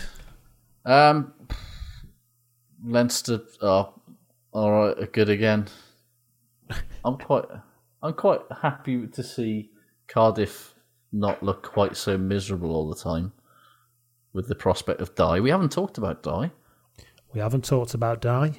Dai is back, and the mere idea of his presence The mere concept of Dai. means that Cardiff buck up their ideas. I'm very excited, even as a non-Cardiff fan. Just like it feels right, you know. Yeah, and, and just an entirely square man, like he's in Minecraft. a Minecraft 100%. man. He's all angles, that guy. Beautiful. Both both in terms of From running. your hometown, as- of course. He is. He's Aberdare boy. Is he from near where you were in Aberdare? Or is it? Or is it Yeah, yeah, he's from Cwmdare. Like, well, he used to. He lived in Cwmdare. Well, I'm sure I've, I've said this on the podcast before, but he used to live in a. He used to live in the new estate where my mate he lived did. in Cwmdare. I mean, it was a nice house, but like a couple of people I was in school with lived there, and they Yeah. weren't particularly rich. detached house on the new estate? New build detached house on the new estate overlooking the country park. And uh, yeah, he used to, you know, used You to did see tell us you saw him in. Did you see him in Wetherspoons in Aberdare? I saw him with the- shortly after he left the Blues the first time around. I saw him. He was in Wetherspoons on a Friday night, and no, actually, it was when he was still at Cardiff. And some reason he wasn't with the. I think the Blues were like playing fucking Benetton or something, and somehow for some reason he was in Wetherspoons in Aberdare, and the game was because it was on still on BBC in those days. The games were on the telly, and I was just sitting there watching it sort of around the table, and I looked and I was like, "Hang on, shouldn't you be?" I I assume it was some sort of like Was he watching or Was he like not no, at all so did not watch it any way, as shape or form, which I found brilliant. Eli, I, did, I, I kept looking at him to see if he was watching the game. So I was like, mate, that's your fucking team playing there, and just didn't care. Did not care at all. Please tell me you can remember what was the what was the clobber like? Black Um. It was sort of 2000 and would have been 2004, 2005. Oh, so, so- it was it was um, bootcut jeans, yes. shoes, obviously, Sure, yeah. yeah, uh, and a sort of pink and white striped open collar shirt. Fucking beautiful. it's just exactly what you wanted him to wear, isn't it? I mean, what else do you want him in? And he was drinking. I think he had. I think him and his. Um, I think he might have started on the Magners and then he moved on to pictures of Woo Woo. Oh, because know, None more valleys. What a man. when you're in, when you're in, I mean, he stood out because that was obviously the era in the valleys where all the men who were of Dai's size and build uh, wore those plunging pink V-neck t-shirts that looked like they'd been sort of eaten by animals. Scoop neck. It's yeah, the sort of real plunging, sort of down to the nipple Yeah. V's. I was glad he, he was just wearing the shirt. If I'm brutally honest, He wouldn't tolerate something so informal. shit. Tolerate it. It's Saturday night. of course not. Out in the pub Saturday it night. was it was Friday night actually. I remember. but still, a it- weekend night, yeah. you have to make a fucking Yeah. effort. Do you know what I mean? There might be a turn on. Exactly. I still to this day would like to know why he wasn't coaching Cardiff that night. And not interested. Did he, Not had he been sacked? Was it just before he left? Did he know Maybe he was, was just for, maybe I got my timelines mixed up, but I, I was sure I vividly remember sitting there, and this was this was presumably when you could still smoke in pubs because I was in the smoking bit of Wetherspoons in Aberdare, which was separated. I mean, it's all fucking glamour, Yeah. whichever way you slice it. But which was separated from the non-smoking bit of Wetherspoons by nothing. Um, like smoking on the plane. It's a sealed tube, for fuck's sake. and he came because it was you could always get seats in the smoking area usually because so his, him and his missus and some friends had to come and sit in the smoking area while I was sitting there fucking chaining my camel blues. It would have been at that point. Oof. Oof. They thought they'd been purchased for effect, Josh. You're not being funny. I could. Yeah. Why did I ever smoke camel blues? Horrible fags. No wonder you got COVID. No one's fucking COVID. I smoked. They're already I smoked, scarred, I smoked lungs. camel yellows at one point at the start of university, which is the Marlboro Red equivalent. It was like fucking smoking paint thinner, horrendous stuff. When I first met my wife, I didn't. I've never smoked, and she smoked Marlboro Red, and I met her at uni. Oh, hardcore. Yeah, and it just shows you how much I fancied the trousers off her because basically that didn't put me off. I was going to say they have an odor. Uh, anyway, that, Yes. sorry, that was the weekend. Anything else from the weekend?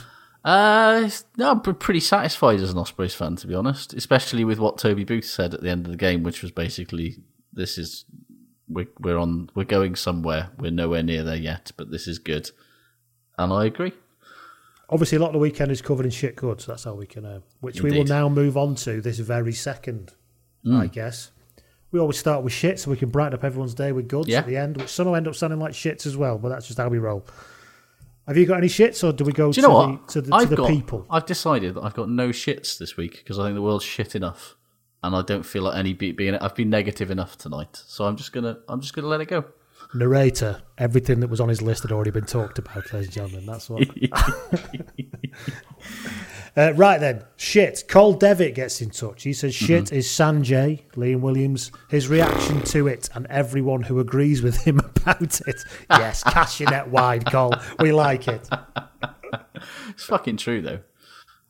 James Franklin says shit is people getting more het up that players swear on a rugby field and players' actions on a field that can cause injury. I don't condone that language, he says, but it says a lot about the situation at the moment, which kind of feeds into what you were saying. He's not quite going full Josh on the swearing, he's but he's he's, he's Yeah. kind of there.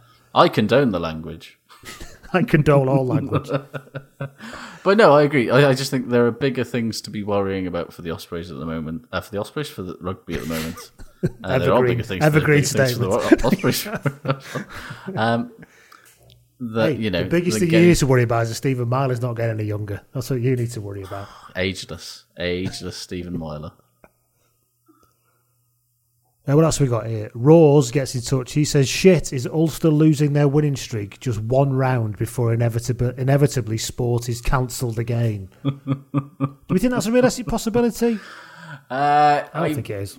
I don't. I think it'll carry on. I I've read some slightly worrying shit from uh, Dan Roan on the BBC today, which basically says that the government has told sport that it needs to get its shit together after, basically because of the FA Cup on the weekend, where you know there were multiple shots of you know players having celebrating and changing rooms in a non-socially distanced manner, and loads of fans hanging around outside you know, little minnow grounds, not socially Well, distancing. Tottenham played Marine in Birkenhead, didn't they? Exactly, a yeah. And so, you know, and the streets were fucking lined, which I, I sympathise with, but apparently the government is running out of patience with that sort of shit. So, I mean, it's a good job they're getting into it nice and early, though. We've run out of patience. Yeah, yeah, yeah. sort of You- stuff. But uh, uh, yeah. Miles Burley It's- gets in touch on the Twitter, Yes. and he says, "Shit is Gloucester. You had a losing good bonus point, and all you had to do was not do anything stupid for three minutes, and you couldn't even do that." Says uh, Oh, Gloucester. I don't know why we expected Gloucester to not be themselves, but they really have snatched comedy from the jaws of looking quite decent again about 18 months ago. The decent wheels side really came- out as well. Yeah, they re- the wheels really have come off there in a way that I mean it always defies belief, but particularly at the moment with the squad that they've got. What else have we got here? This shit. Where, where are the table now, Gloucester? Oh, the bottom. Oof. Of course they are. What else have we got here then? Uh, Jack- oh, from shit, O England Doer says shit is Exeter's one-dimensional play. Well, it was ever thus. Never more demonstrated than by Ian Whitten on the wing, whose 80 minute stats read meters made zero, breaks zero, players beaten zero, offload zero, tackles made two, tackles missed one. I mean, uh, it's not. No wonder you need some fucking Kit Kats after that. I was going to say, I bet he absolutely mainlined those. Before he even got home, all four of them. I've never done that before. Eating all four things from a garage before I get home. Honest. No, definitely not. Definitely not. Jack Hurst gets in touch. He says that shit is cleaning fucking skirting boards. Oh, yeah. I've moved out. I don't think I've ever cleaned a skirting board. I'll be honest, like I've never cleaned a skirting board in my life. Uh, no, I mean, I hoover them to get the dust off. Yeah, I've done that. Yeah. yeah. And maybe he's cleaning them before painting them, though. You know? See, I've never done. I don't. I don't clean surfaces before I paint Neither them. do I. I just fucking I just rack it up, get it painted. I, I sometimes sand them. Yeah. You can buy liquid sand though. You can wipe on with a cloth. It's like it's like a sticky type thing. Really? Oh yes. Oh, this is exciting. I've got a lot of doors that need sanding, so. Well, obviously it doesn't work. It's. I mean, you have to be like if you're going to paint over the top of the liquid. Oh, sand, yeah, yeah, you can't yeah, put yeah, it. yeah. It doesn't like sand paint off wood just by oh, rubbing. Oh no no no no no no! I've got a sander for that. It's fine. I got an. old- I've got the little. So you say that, sander. it's fucking miserable. I hate sanding with a fiery. It's probably the worst job. I mean, is there a worse job in DIY? Uh, dolphin sanding? wanker. That's the worst job to sand Like, it. it's terrible. Although she seems to enjoy it and claims to enjoy it. Uh, There must, I bet, there's- you know, like Stockholm syndrome. Is there a word for starting to enjoy doing it? You know, tossing off animals because you've done it enough. Probably. I bet the Germans have got a word for it. Cockholm syndrome. there it is. Yes. Uh, right then, a rugby person gets in touch. He says that shit is if France pull out the Six Nations, but the tournament goes ahead anyway, Scotland won't be able to claim they're the reigning Five Nations champions anymore. Oh yeah. It won't I don't go think ahead, there's, though, there's, it? there's absolutely no chance that the Six Nations goes ahead without France. It's and will Ireland travel? well, this is the other thing. Ireland are not exactly in great shape themselves, but again, Plague Island. Don't want to get too involved in the politics, but I did, I did, I did appreciate the shit housing the Republic did by saying, "Don't worry, Northern Ireland students, we'll pay, we'll pay for Erasmus for you. Don't worry about that." You, you guys are fine. Right, yeah. it. Shit house in the UK, one child at a time. Um, what else we got? here? Craig Hogg gets in touch. He says, "Shit is Glasgow versus Edinburgh game cancelled due to the pitch being unplayable, even though it's an artificial pitch built to withstand the Scottish weather." Yeah, that was a weird one. And just sort of got the vibe of, well, we can't just say it's cancelled because of COVID again. So can we just think of something else? The pitch is a plastic pitch, doesn't matter. We live in strange times. but Craig says, "Good is Lee's hair," because before the last pod, I didn't think he had any. Again, it comes back to this thing about people. Did I mention having bald. hair on the last? Uh, you must have did. You said that you mentioned something about haircuts. You bought some. You bought clippers. That's, That's why. right. They've bought arrived. Clippers. Yeah. Yes. Oh, excellent. Not going to get trapped again like last time. Um, and you. Uh, and you said that people often think that you're bald, which he's just proved. Yeah, To be fair. people thought I was bald. Got them from Argos, the Clippers, delivered yeah. on the same day, Argos same day delivery thing is next level. which comes from the our Argos has moved into Sainsbury's. yes, as as many of them have. Yeah. The Sainsbury's in Flint, by the way, and I think I can state this without argument, is the shittest Sainsbury's in the entire world. And I think it's because they stock to their market, don't they? Yes, they do. And you know, it's that's why my local Asda is a depressing place. you want to buy some better stuff to get their have any- algorithm does- Doesn't have anything good. Look, I told you. I, I, think- I might have told you this off air. I don't think I said it's That, that you know how like the nectar card tells you how you know what you've bought more than anybody else every year. I didn't know that, but I have heard this, I, yeah. I didn't do this until friend of the pods, uh, Robbie Squidge Rugby, uh, mentioned that nectar cards do this. But Marks and Spencer's Sparks card also does this, and I was the number seven uh, consumer of bakery fresh bakery goods from my local M&S last year, which made me feel both proud and depressed. In I like I like a fresh white bull. What can I tell you? You know, M&S as well. The Yeah. fact you've got a Sparks card, though, I'm well, it's judging 'cause- you.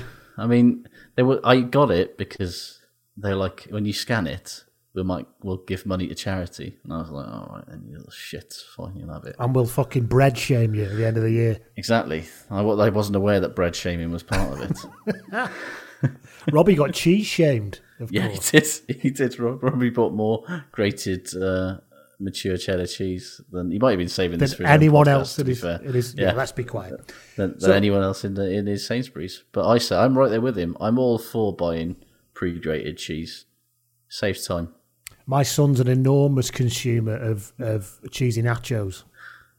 So we always got to have uh, cheddar cheese in so that he can basically just put a plate full of plain nachos, chuck cheddar cheese and lob it in the microwave for two He's, minutes. That's his, he's ready to be a student. That guy, isn't he? He's very, very. I would say though, if you want to be kind of, if he wants to raise his game a little bit, you should get the shredded mozzarella and cheddar mix because that makes it a bit meltier, I'll mention a that to bit him. creamier. He also he, he fucking like artisaned it up in the past few weeks. He started cutting like chorizo into little tiny cubes, frying that up, Fucking hell! and then putting that on, then sticking it in the microwave. So I, so he's like, I tell you, Tell you what, bloody kids, kids today. these days. Um, anyway, lastly on the ship, Paolo Frutini says shit is Bath being a hair's breadth away from not getting any league points despite scoring 39 match points. Can we talk about? Tell you actually what is shit. I'm gonna break. I'm gonna break my promises of not having a shit. Is that Leicester have are in the top half of the table despite having played like one game this season. It's fucking plague ball, though, isn't it? Yeah, Do you know what I mean? yeah. well, Most of their points have come from cancellations, which just doesn't seem right. I'm sorry, it just does not seem right. I'll tell you what. I know there's no. I know there's fucking no way to make this good, but it just doesn't seem right. And Leicester, you know, I mean, imagine their countenance. Anything to get back in the top half. They're probably sending like parcels full of COVID to like training grounds to try because they've got to get back on top somehow. And God knows, changing managers and the signings they're making ain't working. So, Mm-hmm. what else we got? Oh, we're on good now.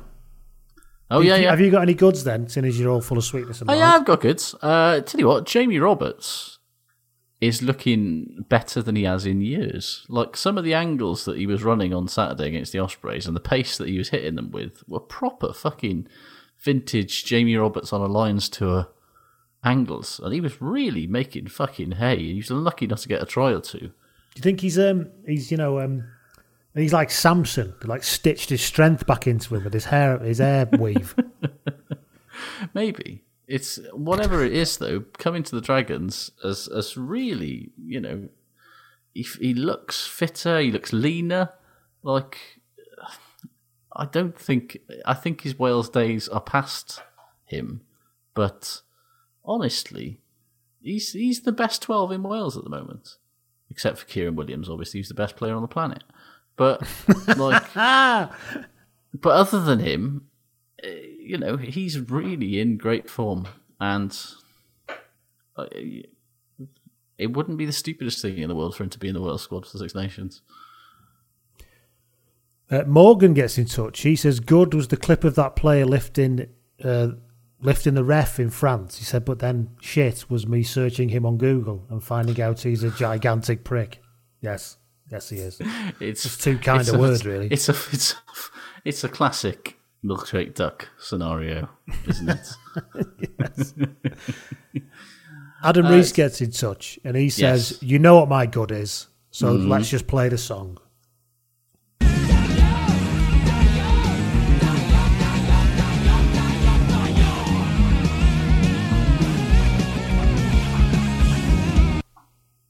There you go. He's back, everyone. Also from in the Blues, though, uh, Jarrod Evans. Eventually, someone is going to catch on to the fact that he just dummies and goes. but the Scarlets did not get their head around it at all in that game, and it was very fun to watch. Just like he's going to do it again, isn't he? He's going to do it again. He's going, yeah, he's dummied and he's ran through a massive hole. And it's lovely to see, but it's, the problem is it triggers a load of fucking idiots on Twitter to Yes, say how he's the answer to making Wales is problem. number ten right now, and it's like you realise that what you should be worried about is that it's Wales's fucking first choice centre partnership that he's making look like fucking mugs Yeah, with a direct your a, attention elsewhere. and let's see if he tries to do that to Bundee Aki or something. uh, right, and what have we got here? Luke Upton, old friend of the pod and author and lovely man Luke Upton gets in touch. He says, Good is Neath Port Talbot Council having gritters called Justin Non Slipperick and Gareth Spreadwards. I take slight issue with Has that. he made though. that up? Uh, no, it's true. They've they've they've got in on the naming Gritter's funny thing game, um, but they've called it Justin non-slipperick with an e, so it's like slipper And it should be instead of slipper. Yeah, which uh, I mean, get it right, guys. It's not fucking hard. Justin Tipuric doesn't look like he laughs much. He's like a serious man. He hasn't got A wonderful man, but a serious yeah. man. yeah, he doesn't got a smile line, Yeah. does he? You know, He reminds me of uh, the White House counsel in the, in the West Wing. When he says, I can assure yeah. you, I've never found anything charming. that's kind of that's the vibe I get of Justin Tipuric. big style. I mean, I'd love to. I genuinely like. I'm, it will never ever happen, but I genuinely love to be friends with him, just because I want to know what he's like off the field. Because I've I've seen little, I've heard little snippets of stuff, and like like on the Plus- Lions on the 2013 Lions tour, where it said that the only person that Taulupe Faletau spoke to was Justin Tipper, and that's just because they like playing FIFA together on their, in their room on their own, and that to me is just sums up both men perfectly. I also am fascinated to know the kind of Croatian lineage lad from Trebanos. Do you know what I mean? There's something. oh, how Croatian he feels. Does he feel? I don't know. Has there been interviews about this with him? Yes, I think he has done some stuff because it was like his. I know he's pointed out, hasn't he, that it's actually Tipperich. He's made that point a few times. Yeah, I think he's put his Tipperich, but I think they gave up on it a couple of years ago. Right. a couple of generations because his it was his grandfather that Yes. came over after the war, and I think after about fifteen years of no, because his grandfather was a miner, wasn't he? Of course. Uh, yeah. Why else would you come to South Wales? After Hopefully, he wasn't part of the Nazi sympathising side of Croatia because there was quite a chunk of that. we can only hope so. Uh, uh, oh, yeah. So um, he, I'm basically just looking at well, Wales Online articles to see if there's any yeah. Okay. His, his grandfather Dragutin was a former Croatian prisoner of war. Also, not. Um, Oh. ah. who's, but which. For who? Was he in the German prison or our prison? After being released by the Ge- oh, no, German army. He was Nice. what? He was locked up by the German army. No, he was yes. So he was locked up by the German army. So Oh, he was good then, the, so he was a on the right partisan then. Good man. Good, good, good lad, good lad. He Dragut. was- oh, do you know what his name was? Go. Dragutin Tipperich. Get in. That's a brilliant name. Imagine Uh, and yeah. You won't fucking mess with him, would you? yeah, and moved to Morriston and became a coal miner, and was fondly known as Mad Mike, which seems like his grandfather was a hell of a lot more of a laugh than Justice. But no, it might have been. He might not have been mad in the in the laugh way. He might have been mad in the never smiling and slightly terrifying way. I get that, though. And if you've been through a prisoner of war camp with the Germans, you probably would. You know, you'd have a few. You know, things you want to get out of your system. Yeah, Justin's father Andy, uh, who was a roofer, lovely stuff. Um, we never got much history out of my grandfather. That says a lot. Um, but he spoke a few languages. The story goes that he was an interpreter, but he was a big, strong guy, much bigger than me. Justin would try and wrestle his granddad, and his brother would hang on to his arms, but they could never move him, even when he was in his 80s. Basically, he was harder than a fucking coffin nail, it sounds like. I'm getting very strong devil next door vibes. I, I've never, I've never come across a man so strong. He worked sinking shafts into hard headings, mining basically before it all cooled down. He was from a place by the river called border called Konjic, which is part of Bosnia now. He was built like a brick shithouse. Fair dues. He used- and it In a pit, ironically, the heading is at the bottom. yes. I, my father was born in a village called, uh, well, a hamlet called Pithead. What you're going to say? My father was born in a Born heading, in then, which would have been the most Welsh thing I've ever heard in my life. No, he was born in a hamlet called Pithead, which was at the head of a pit. Well, by where a head of the pit was underneath. But no, but you see, like, if you think the pit head is the top of the pit, but the heading Yes. is at the bottom of the pit. Yes, yes. Figure that one out. Where were we? Right then. So uh, Johnny says good is Matías Orlando for the new for Newcastle. Looks like a That was a great bit of by the way, wasn't it? it wasn't it? Um, looks like a great bit of business, says Johnny. It does, picking him up from Yeah, the yeah. burning embers of the Jaguares. Jaguares. I say anybody that you're picking up from the burning embers of the Jaguares. I mean, the Western Force have basically signed off the fucking team. Gloucester have signed um, Santiago Carreras as well, haven't they? Yeah, they have. Good fucking signing that. Didn't do much good on Saturday, did it? No. Any good from you? No, I think we've done it all. Yeah. Okay then. Hugo Gordon says good is Bristol. Always been a good team for high scoring shootouts, but the weekend showed they can win tense arm wrestles in the mud now as well. Yeah, second year on the bounce, they've won away at Exeter as well. Patricia, who remains in a happy place, says good. Watching Exeter be comprehensively beaten two weeks in a row, she says. It was quite You- fun, wasn't it? If all rugby wasn't doomed again, I'd say long may it continue. Yes, indeed. Uh, Neil Webber says good was Semi Radradra's try. It was actually The. Ioan Lloyd catch and kick down the line. oh, the that was beautiful. Did he did he kick with both feet? I'm trying to remember now. Yes, I think he did. He kicked one with one and one with the other just to show off. Um, I mean, this is not going to do Simon Thomas's blood pressure any good at all, is it? really not. Uh, but no, uh, the thing I liked about Semi's try was that it showed the other side of him, which is not just fasty, fasty, silky, silky. It was, I am a fucking big bloke and I'm going to get over just this fuck, line. just fucking give it here. and finally, Phil Jones says good was Matt Protheroe's feat for the Ospreys against the Dragons on Saturday night. Plus Stephen Myler, still the revelation of the season for me, says Phil. Yeah, anybody that says that Kalamafoni is the best signing in the Pro 14 this season, He does look good though, doesn't he? He does. look- he looks very fair, good. He looks very good indeed. But Stephen Myler still better for me. Just because a number ten is more important to a team than a number eight. He's certainly more important to your team, especially when the next one's right Luke Price. Oh So- yes. Actually, the next one's not Luke. I don't know what's happened to Luke Price. Well, he's not playing, seen- which is not not, playing. I don't I want to be haven't too cruel, but it's, months. it's probably best for him, really. Yeah, he's like third. He's somehow become third choice ten behind a child. And Gareth Anscombe can only jog. That's some kind of jog. Uh, Well, that's us, I think. I think it should be, shouldn't it? We've been going on for quite some time. It's been quite the digression fest this evening. Yeah, that's a bit. Get ready for more of this, guys. Two week break. And then so there's no rugby for two, but Pro 14 still going? I th- I th- no, because it's supposed to be Europeans fortnight, Of isn't course it is. So everything's off Yeah. for two weeks. All The only thing, yeah, the top fourteen have gone. Fuck it, we'll keep playing because France. Um, but I think everything else is going to be on pause for the week or two weeks. Well, this is where we come into our own, Josh. yeah, We don't have to pretend to try and have a, a coherent thought about rugby for the next two God, no. weeks. It's So be great, isn't it? Thank you, everybody, though. Thanks for sticking with us through this Indeed. because it's been a weird old time. And we promise Yes. we'll keep sticking with you, even though we do have the odd break. And we'll speak to you all soon. Bye. Bye. Zero. It gets a bad rep. Like when people say they have zero interest in something. Well, if you're thinking of buying an electric car this year, you'll find this interesting because at Nissan we see the power of zero. Introducing the Nissan Leaf Power of Zero offer. Buy a brand new 100% electric zero emissions Nissan Leaf and get one year's free servicing, a free home charger, the lowest electric finance offer on the market, and great savings on running costs. Now that's the power of zero. Find out more at nissan.ie.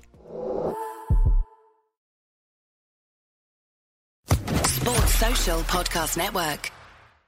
It is Ryan here, and I have a question for you. What do you do when you win? Like, are you a fist pumper? A woohooer, a hand clapper, a high fiver. I kind of like the high five, but if you want to hone in on those winning moves, check out Chumba Casino. At chumbacasino.com, choose from hundreds of social casino style games for your chance to redeem serious cash prizes. There are new game releases weekly, plus free daily bonuses. So don't wait. Start having the most fun ever at chumbacasino.com. No purchase necessary. Group. Void were prohibited by law. See terms and conditions. 18 plus.